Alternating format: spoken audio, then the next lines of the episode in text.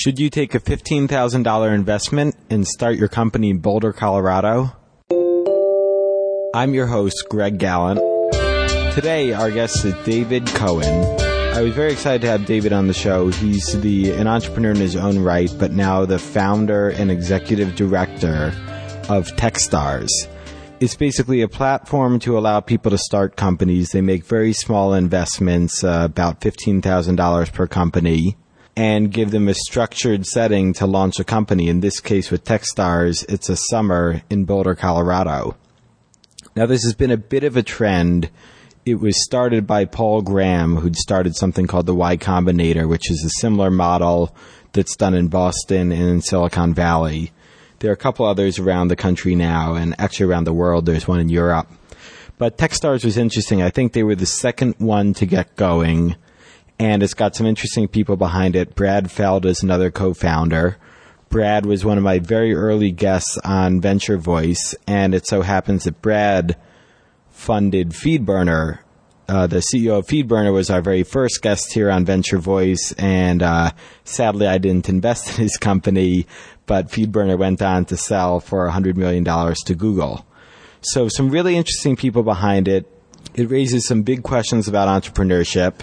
If you're starting in your entrepreneurial career, if you're in your 20s, should you go and give a chunk of your company to these guys for only $15,000? And moreover, should you fly out to Colorado and take on this whole other project when you could just be in your basement focusing on your company? I ask all those questions to David today, and I hope you enjoy the answers. I'd like to thank our new partner, FreshBooks, for sponsoring this episode. FreshBooks is an easy to use online invoicing service that saves you time, gets you paid faster, and makes you look Fortune 500 professional. To learn more, or sign up. Go to freshbooks.com and for a limited time, enter the code VENTURE to save $20 on your paid subscription. Or go click their link from our website. I use FreshBooks to invoice sponsors, and it leaves me with more time to make this show for you. David, welcome to Venture Voice. Thanks. Good to be here. Tell me about how you became an entrepreneur.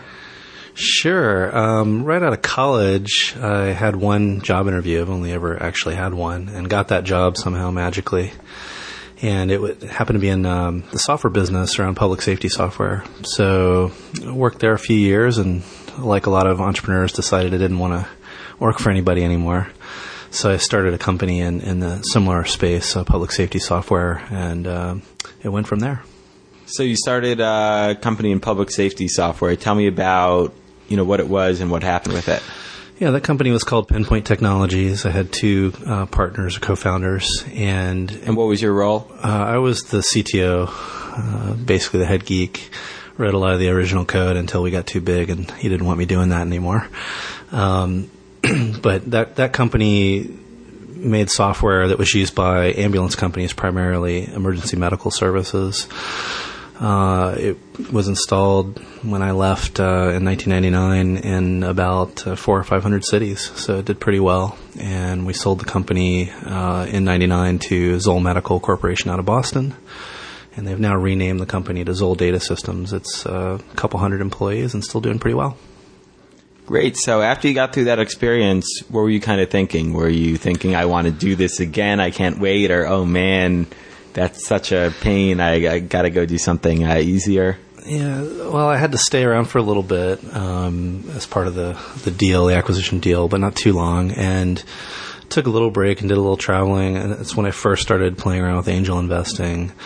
But yeah, I pretty much got the itch right away to go do something else, and um, took a very, in retrospect, a very wrong-headed view at that time, and decided to to go do something that was completely different from anything I'd ever done before. So I, I, wanted to learn new stuff. That was my motivation. So I started another company in the mobile social networking space.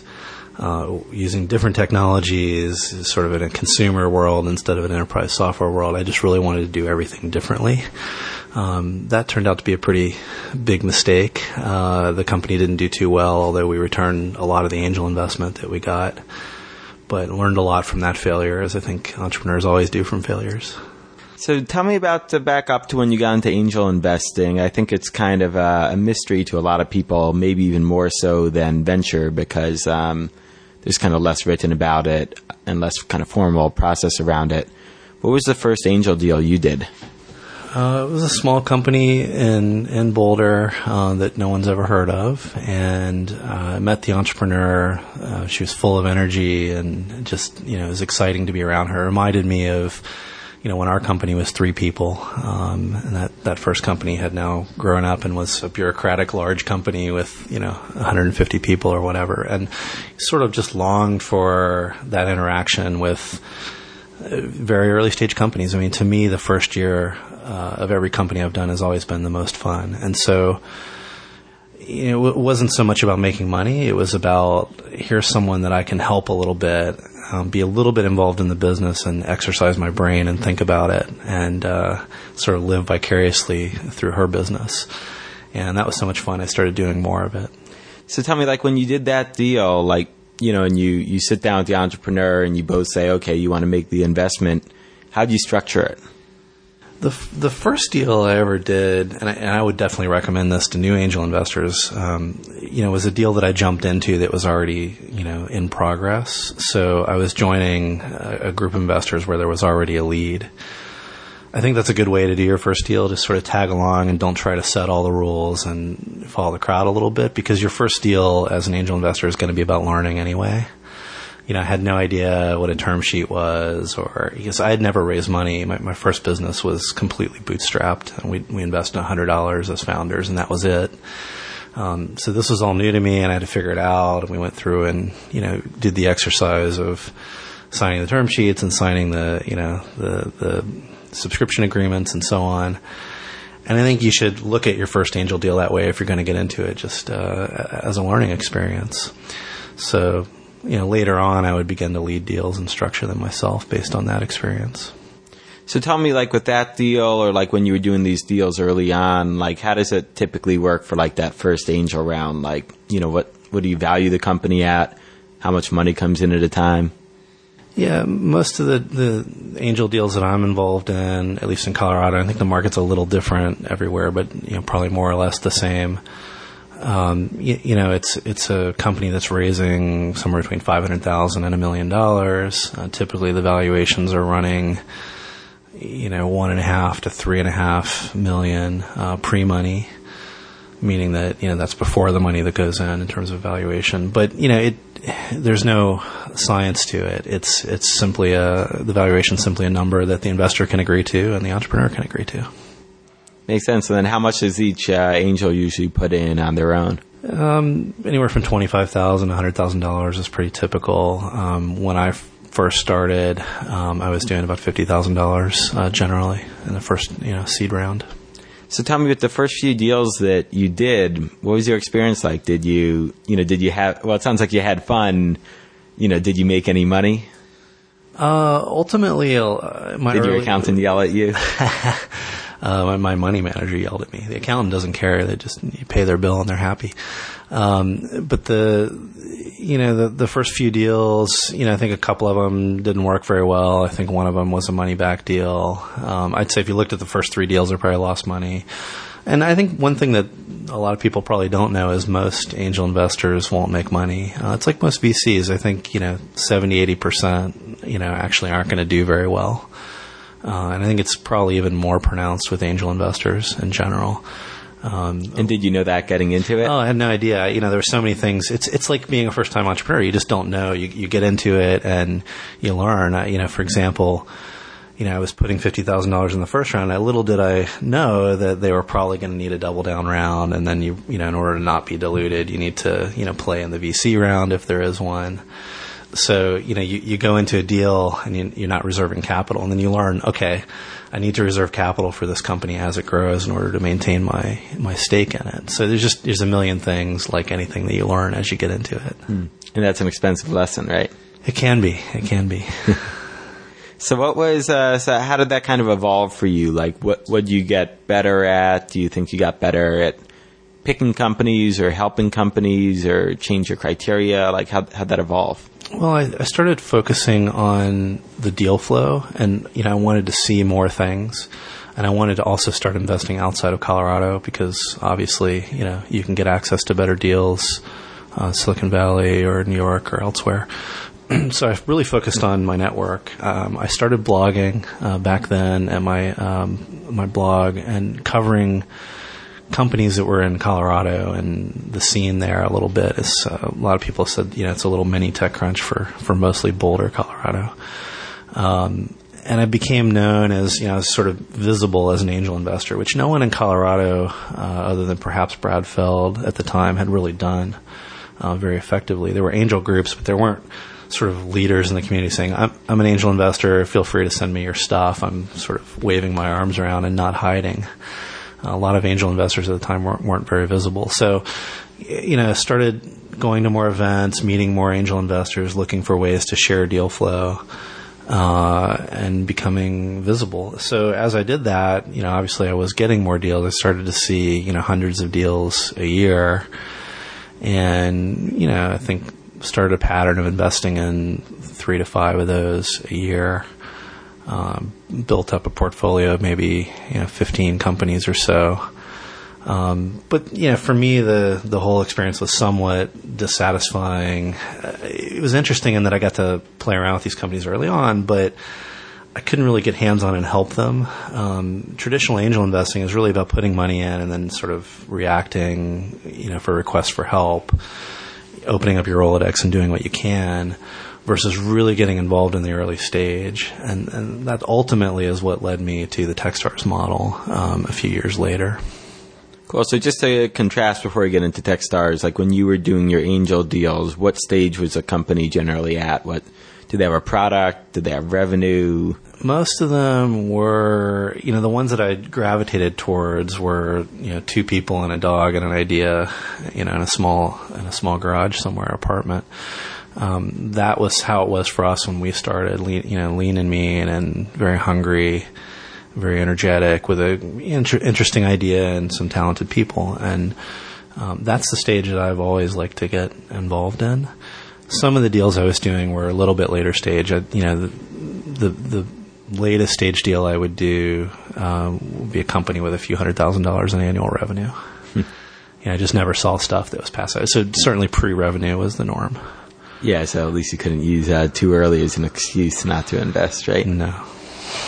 So now, um, so tell me, kind of, you were doing this angel investing. You were still kind of active, looking in entrepreneurial ventures where did the idea for Techstars kind of spark, and where were you personally at the time?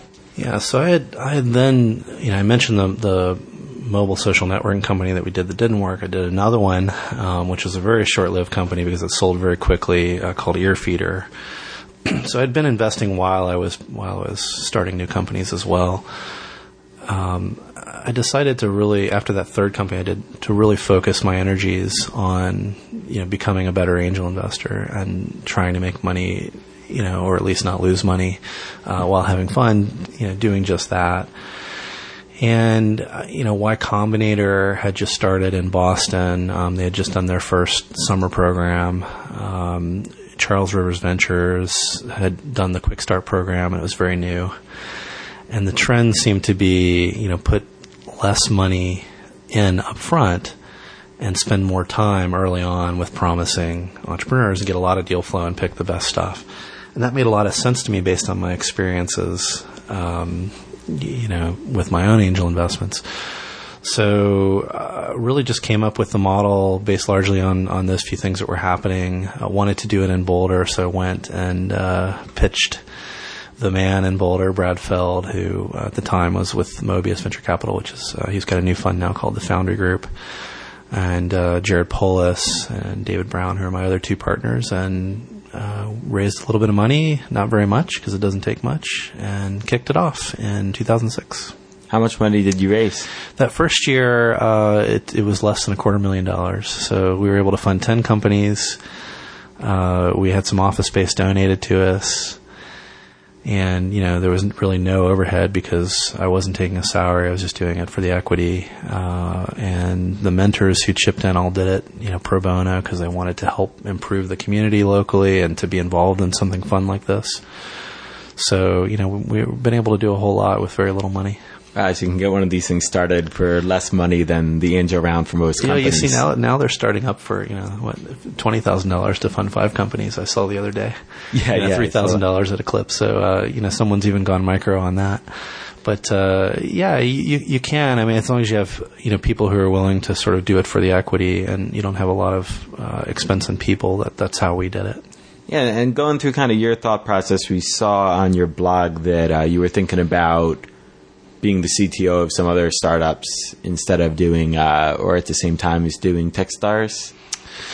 Yeah, there was a point, uh, you know, I guess right when I started Techstars, um, in my head, I was going through should I go do another startup, join someone, become a founder or CTO of a brand new company? And I had some really interesting opportunities to do that. Or should I follow my heart and go to this thing that, you know, is calling me, which was Techstars? Um, ultimately, I, I chose uh, Techstars. I think that maybe the blog post you're you're thinking about is the one that I wrote recently about. Um, there'll be plenty of time for that later. uh, that's a line I hear a lot. Uh, young entrepreneurs are told, you know, by uh, people that are close to them or some advisors, you know, you can start a company later, save some money, get going. I think that's a big fallacy. That you know, I think the the earlier the better. If you're passionate about starting a company, go do it now. It's only going to get harder uh, as you get older and you have more responsibilities and you know a spouse and a mortgage payment and you know just out of college you're used to living on very little money uh, and you're you're sort of used to you know going all, all night and working on things and you know that's that's what a startup's about So tell me, so you started Techstars and uh, with less than a quarter of a million dollars. So to kind of, you know, put it into perspective, com, you know, compared to a, a small venture fund's a hundred million. So here you are, this tiny little fund. What's the pitch going out to entrepreneurs who you want to fund? Well, yeah, I think you know it's Techstars is not about you know the money. If you're if you're doing Techstars to get ten or fifteen thousand dollars, I think you're looking at it for the wrong reason. It's really about the mentorship that we can provide, the instant network, the access to funding. You know, we like to be viewed as a co-founder, and I think Techstars takes uh, common stock in exchange for the program. Literally, you know, the deal that we have is we look just like a founder in terms of the agreements, with no rights to invest further, no rights to control the company in any way, and that's very intentional uh, because in the in the early stages of company, it's really about who can you bring to the table as a team in order to make your startup credible and to make some interesting progress early on. So the pitch is, if you're doing a startup, uh, would you exchange a little bit of equity for the sort of experience that our list of mentors brings to the table, the access to capital, the connections, the Rolodex that they have? If you think of it that way, sort of adding a co-founder, it's a no-brainer, and that's how we like to present it. And how much equity do you take? Uh, in the past, it's been five percent. Um, this year, we've moved it to six percent. So it's a flat common stock equity stake, and again, it's founder stock with you know no special rights. So anything that happens to the founders is going to happen to Techstars. Now, we're not a fund, as you point out, is very small. Um, we're, we're not directly investing in the Series A or the seed round of the company. However, many people around the program have their own funds. Some are venture capitalists. I have my own fund. Um, you know, a great example of that, Jeff Clavier, who's one of our mentors, you know, ended up investing in, in a company from 2008 called Foodzie. Um, so that's the typical path is the people around the program are sort of a built-in seed round for companies that are interesting. And who exactly provided the capital for it? Was it all private investors or any institutional? For Techstars, it's just the four of us. It's uh, you know Brad Feld, myself, Jared Polis, and David Brown.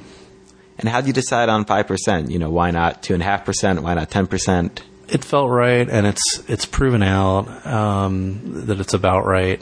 Um, you know, I think you know one or two percent, especially after the seed round happens, dilutes us out so much that it's not as interesting for us. You know, in the long run. Uh, whereas I think 10%, although I feel the program is certainly worth that, and most of the entrepreneurs who go through the program will tell you the same thing. They feel like they would have given more equity for the value.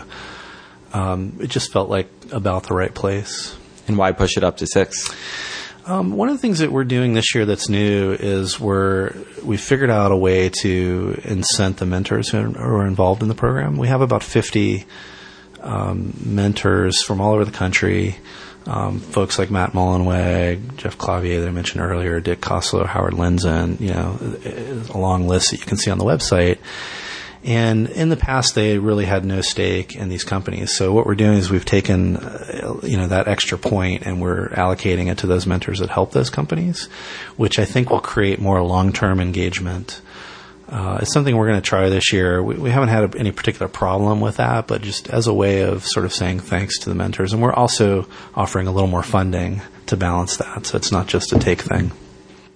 Now, when the program was first getting started in programs like this, a lot of people were criticizing them, saying, you know, look, the valuation to take 5% for, or give up 5% for 10, 15K is far less than like the angel rounds you described. So if you're a competent entrepreneur, you know, you should be able to raise at 1.5 to 3 pre, or, you know, if you're incompetent, then have fun.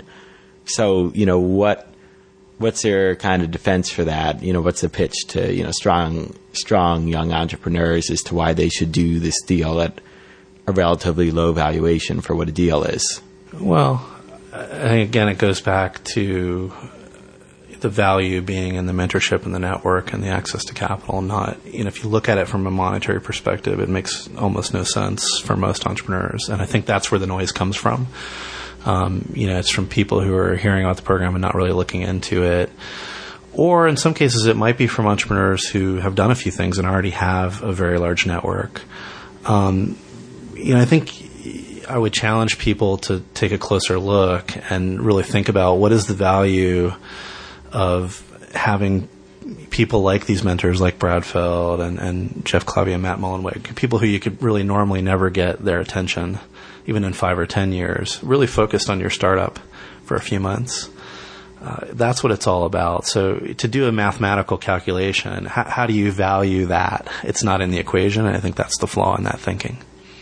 So also dug up um, a piece from Paul Graham, who'd founded Y Combinator, which I guess was the I think it was the first one of these kind of style investing programs. And he'd said one of the most common emails we get is from people asking if we can help them set up a local clone of Y Combinator, but that just wouldn't work. Seed funding isn't re- regional, just uh, just as big research universities aren't. Yeah, well, it's interesting. Um, not a very widely known story, but if you go back and look at my blog um, from when I started TechStars, you know, the first thing I did was send Paul one of those emails.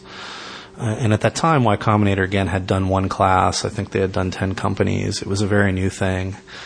And I said, Hey, I, you know, I really want to do this. I love your model. You know, what, I want to tweak it a little bit based on, you know, what would work here in Colorado. And, you know, what we got back was a flat rejection. Um, you know, I was tried. it phrased nicely? Oh, or, yeah, uh, it's totally not. Yeah, it's just, you know, we're not interested in that. And, you know, I'd offered to come out and have a meeting. And, you know, you know, Paul just clearly, in what you just read, isn't interested in, in expanding, you know, geographically beyond where he is. And, you know, obviously his prerogative, but it, but I think he's wrong. It does work elsewhere. I think we've shown that, you know, we've had some success, certainly more than, uh, paid for what we're doing in Colorado with the successes we've had. And I think, you know, you, you, can't do it anywhere, but you can do it in any, you know, reasonable startup community. So, um, you know, I think it, I think it would work in Seattle. I think it would work in Austin. I think it would work in New York. Um, and, uh, you know, I think we've shown that. So tell me with, uh, with your program, when someone takes some money, they have to come out to Colorado? They do have to spend the summer in Colorado with us. I think, you know, again, the value being the mentorship, that's what it's all about. And, and we do these sessions two or three times a week where we have dinner together and we, it's sort of mentor led for about half an hour and we talk about a thing, a subject. So it might be, you know, how, how to monetize or go to market strategy or technology session. But then we quickly turn it into a very, um, direct one-on-one conversation with the companies. Uh, and the goal of all these sessions that we do with the mentors is to create a real level of engagement with the mentors, not to stand up and teach a class. Uh, it, it's about meeting these people, getting to know them, and being in their orbit so that you know for the rest of your career, as you need help from people like that, you have them in your Rolodex and you, you really know them at that level. Uh, obviously, they give you a ton of feedback. Um, so tell me though, well. when when they go here, like you know, where do they live? Where do they work? Where do they eat?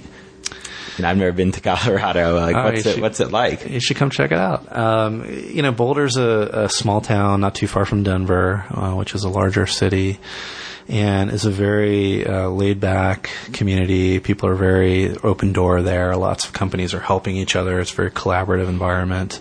Uh, we have the second largest new tech meetup in the country next to New York, uh, where we get about 400 people every month. And we provide, uh, Techstars provides a space uh, in downtown Boulder, right in the sort of the neatest part of the city.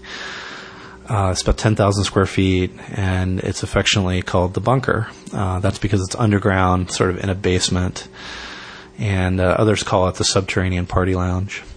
Uh, it's an old health club, and we have locker rooms with hot tubs and all this funny stuff going on. But half of the half of the space, about 5,000 square feet, is coffee shop style you know, which is where a lot of startups happen. And we try to emulate that and give them just nice, you know, cushy lounge chairs to hang out in and couches and very collaborative spaces. The other half of the space is more traditional office space. They're offered that space throughout the summer. They don't have to be there, you know, every day or use it. A lot of them will choose to work out of their apartment or whatever, so it's an option for them. Um, many of them do choose to work out of there. So it works pretty well. And they live there too, or Um, no, they don't live. Some of them do live in the bunker. You would think. Um, you know, the the funding goes towards them finding housing. So we have interns uh, from the University of Colorado that help them find housing, and we time generally we time the program with the summer break of the University of Colorado. So there tends to be a lot of housing available that's furnished just for the summer, just at the right times. So we help them find that. They use some of their seed funding on that, and they're at the bunker an awful lot for sessions uh, and a lot of meals together. So. so tell me about let's let's just talk about last year. How many people were there? How many um, how many companies did those people make up? And then kind of you know what was the breakdown like age wise, gender wise? For each of the first two years, we did 10 companies, so we've now done 20. Um, the, the in the first year, we had 26, I believe, founders, all male, uh, and they were generally, you know, I think average age was 25, 26, something like that. You know, we had a 19 year old and maybe a few. Th- 35 ish um, folks in the first year. So we made a concerted effort um, in the second year, hired uh, Gwen Bell, who helped us evangelize uh, Techstars to female entrepreneurs, and that worked really well. We ended up in the second year with seven women in the program.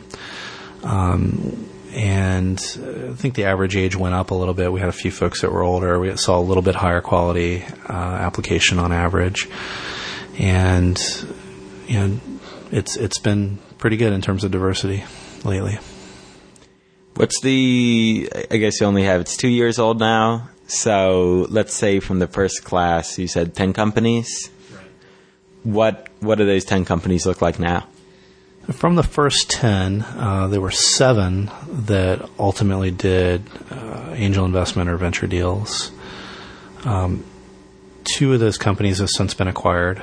Uh, one was Social Thing that was acquired by AOL. The other was Intense Debate, which was acquired by uh, Automattic WordPress.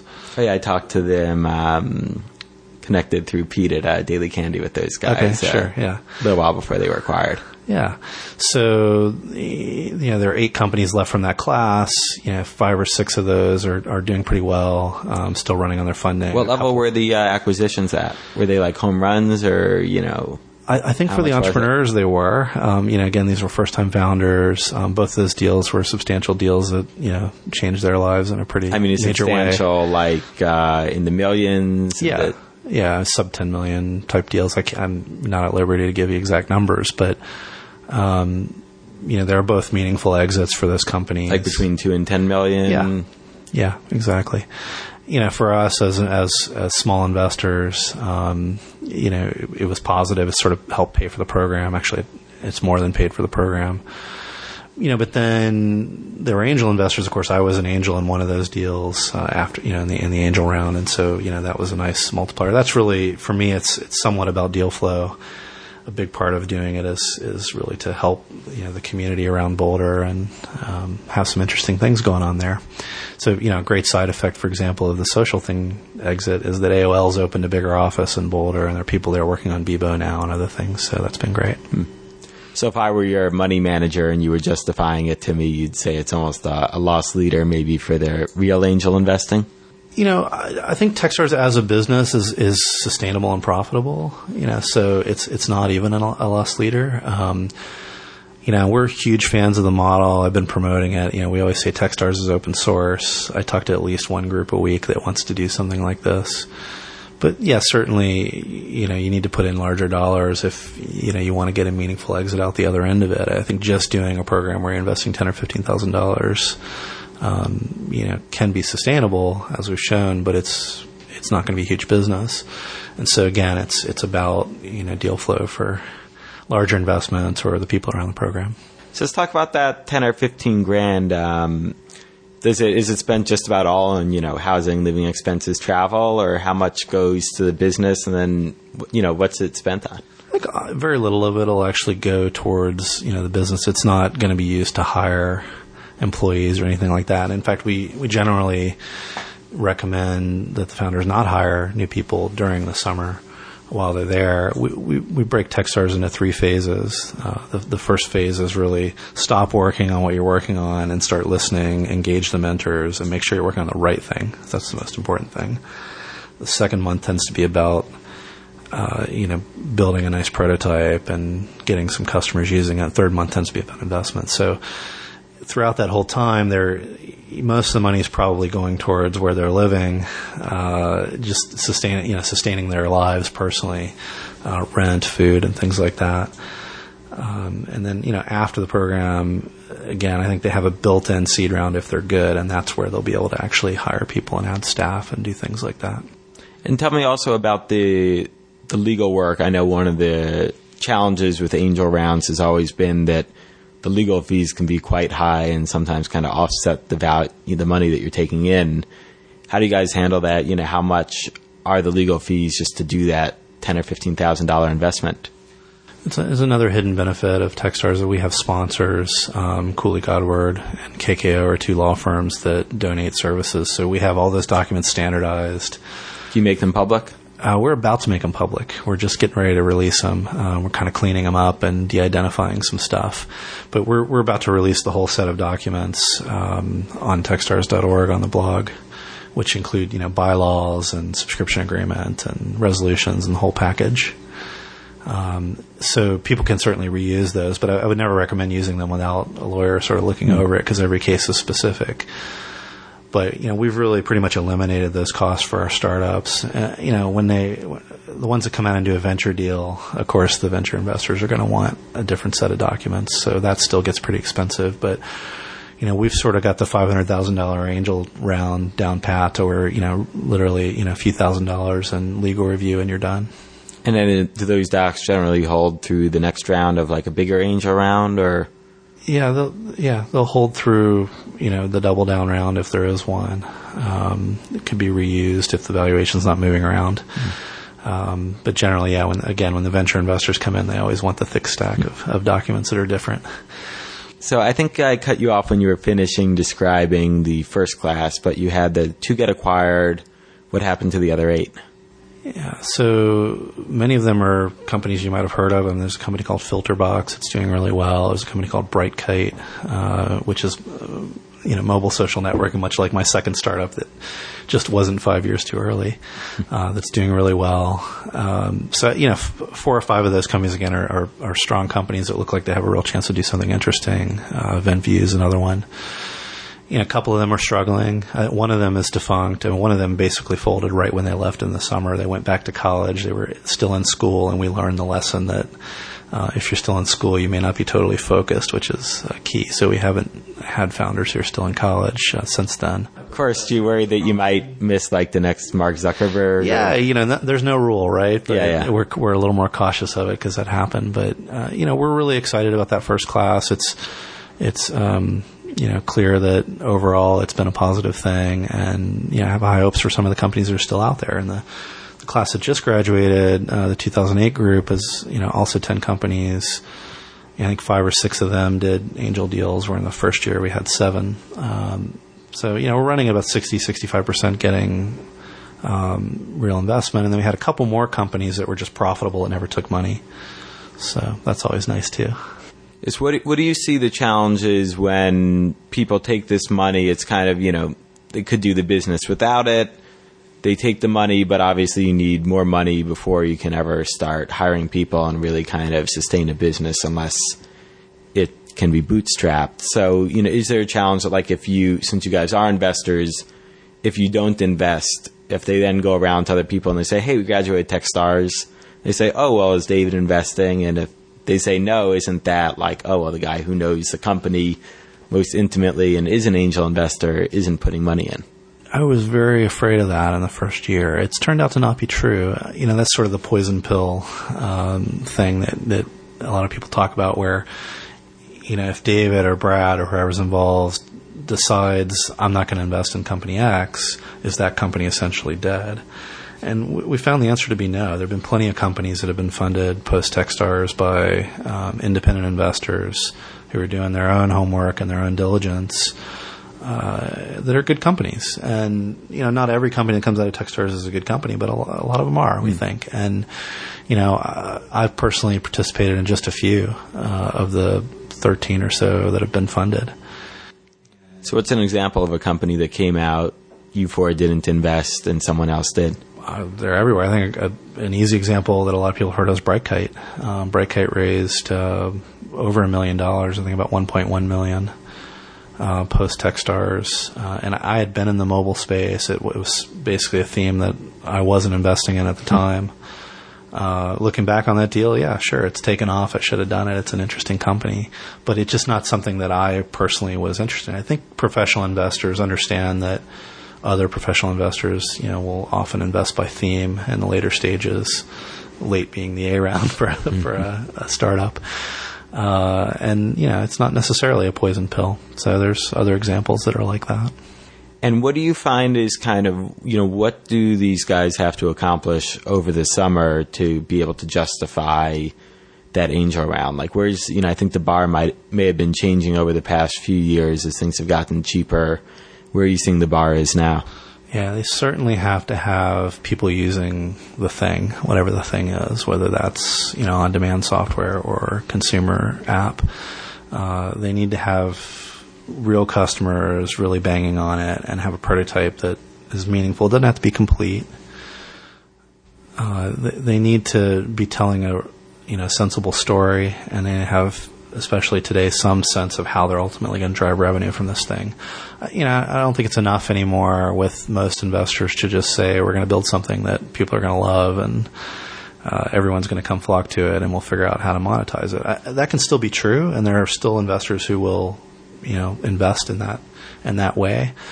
But especially in angel rounds, you know, I'm seeing just more cautious investors that really want to understand what the revenue model is. I, I'll still invest in a company that I think is just going to be a big hit, and I'm not sure how it's going to make money um, because I'll, I'll, primarily focus on the team and have faith that the team will figure that out. But uh, in general, you do need to put more thought into that these days. What are you seeing is uh, kind of you get to see a lot of these companies now. What are the trends you're seeing in terms of if it's better to have two or three people on the team? Of the successful ones, like is it like one business guy and one tech guy, or are they both tech guys who've kind of figured it out, or you know, two jacks of all trades versus two specialists? What, what are you seeing there in the team makeup?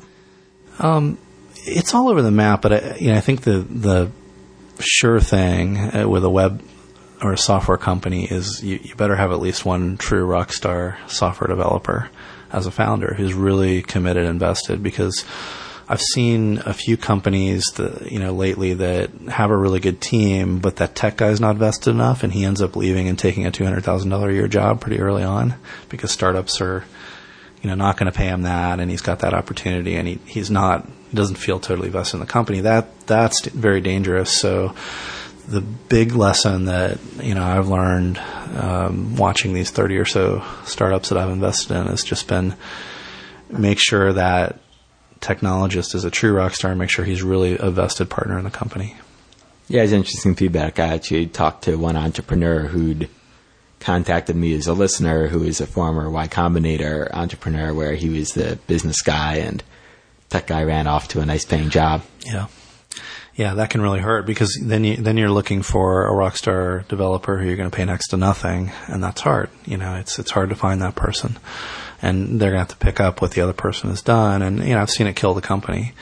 Uh, we had that happen with with one Techstars company that you know isn't doing great, but is, is surviving, and we'll see how they deal with it. But it, it, you know, it's really tough. So, I, you know, I get a lot of applications. We get about 400 uh, every year, and the ones that are, you know, two people, I'm the business guy, and I found this tech guy, and I've given him two percent.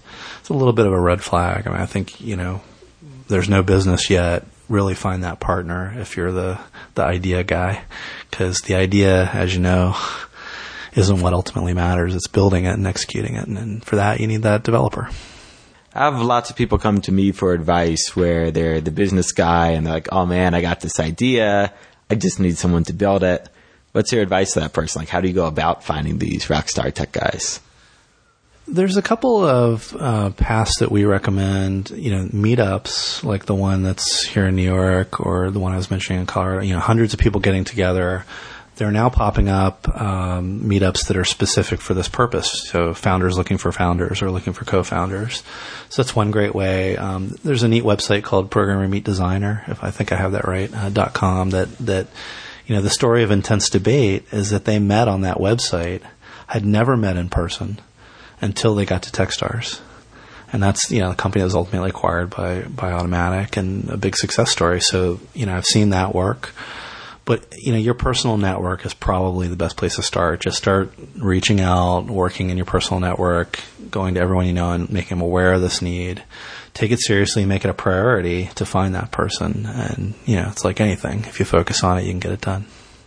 So, what are you finding now, like, in your last summer, I guess it was really before, at least when people were kind of applying, making their decisions before the economy's gone into meltdown. And I feel like I'd be remiss if I didn't ask kind of how's this, um, how's this going to affect next year, especially given that, you know, your, your program here is really based on the idea that people are going to find more money after what you give them. We're going to find out. I, you know, all the signs are that it's not going to have a huge impact on us. It has, uh, I'm sure, some impact. Uh, it's just, just in general less money out there. A lot of angel investors find themselves in the position where their stock portfolio is down 40% and therefore the percentage of their net worth that they're investing is, you know, used up where if they're investing 10% of it, it's suddenly they're overcommitted in their angel allocation. So that's going to happen. I think VCs are also generally looking at later stage stuff more than early stage stuff. Uh, but we've seen some positive signs. You know, I think that uh, two or three of the Techstars companies from uh, 2008 were funded, you know, sort of post crash. Um, so, you know, I think Ignighter uh, is a good example that. Foodzie is a good example. Both, you know, did million dollar rounds post um, you know all the issues in the market in the global market. Um, so it, you know, good companies are still going to get funded. So I think it's just more important than ever to build a good company. And you know, the macro economy has very little to do with how your startup's going to do. If you build a great company, it doesn't matter when you build it; it's going to work. And a lot of people are saying now that these Web 2.0 companies, where you just build them on the web very cheaply, that the the added value is starting to become incremental. I think there's just a, a Business Week cover story about this, and at the same time, uh, I saw a quote from Jeremy Liew saying something to the effect that you know Yelp saw, you know Yelp just had to beat Citysearch, which was this really old school website that wasn't very feature rich, but now you'd have to go and beat Yelp, which you know has already kind of taken advantage of um, all the virality and all the kind of virtues that the, the this kind of new uh, Web 2.0 offers. So, you know, do you worry that like kind of there was this window for Web 2.0? You build this stuff really cheap and just there are going to be fewer and fewer opportunities to make a big impact? I think you know consumers have come to expect the Web two sort of experience, and you know you, ha- you have that's sort of the minimum bar, right? Um, I guess we're more focused on is the startup in a, a large market. Um, that there's something you know the dynamics in that market are changing. Either it's growing or it's shrinking, uh, or it's being eliminated and, and replaced by better technology. So I think that's the key for me as an investor is to just make sure that the company is working in a space where there's interesting things going on. And you're going to have to build, if you're working on a consumer product, you're going to have to build something that has the attributes that people will, you know, quote unquote call Web 2. Um, so that's, that's kind of how I think about it. So tell me now, what's the timeline for getting in on this next year? If someone's listening and they want to do Techstars, what do they do? If you want to do Techstars, uh, applications open January 19th and they close March 21st. So you have a couple months uh, to apply. The application is really, really simple. Um, it's about 15 questions on the website. Uh, this year we're adding uh, video submission. So if you want, you can just submit a video and answer those same questions. You don't have to write anything. You don't have to write. I anything. could be illiterate, and I could be a Techstar. Uh, exactly, cavemen could do it. um, so you know, as long as you answer the questions, I think the the video has to be five minutes or less. Um, you can sing and dance or do whatever you want to do, or you can just fill out the traditional application. Uh, we also do this thing called Techstars for a day uh, in early March. I think it's March 3rd this year. So if you apply before then, uh, you'll potentially get an invite to that and come hang out and get to know some of us. We can get to know you better and figure out if it's for you. Um, so we'll probably see four or five hundred applications this year, and you know we're being a little more flexible on number of companies that we're going to take this year. So uh, it'll be around ten, but uh, we'll do the ones we're excited about and the program starts uh, in, in mid May and runs to mid August. And just uh, just very briefly, do you think how do, how do you see this area evolving? Like you were saying, there's still lots of people out there interested in doing this, and you're meeting with them. You know, I'd say every probably three months you're seeing a new one of these programs launch. Be it, I think there's one in DC. There's um, several others out there. You know, where do you see this going? Are there going to be ten of these things working? Could the market support fifty? I think uh, I think the major cities and w- where there's startup activity and where there's a reasonable culture and dynamic for startups to occur, um, you know, can support a program like this. And I've been talking to people in Europe. I've been talking to people in pretty much any city that you know anybody's ever heard of has called me, and we've had conversations about how to do this you know, I think a lot of people are going to try it. A lot of cities are going to try it. I think that's a good thing. Uh, you know, the model behind Techstars to me represents a very rare triple win. It's a win for the community you do it in because more interesting stuff is happening there and more talent comes in. It's a win for the investors who are involved because they get to really experience the companies, you know, directly before putting larger dollars in. And I'm a big advocate that it's a big win for the entrepreneurs, especially young first time entrepreneurs who don't have a lot of experience.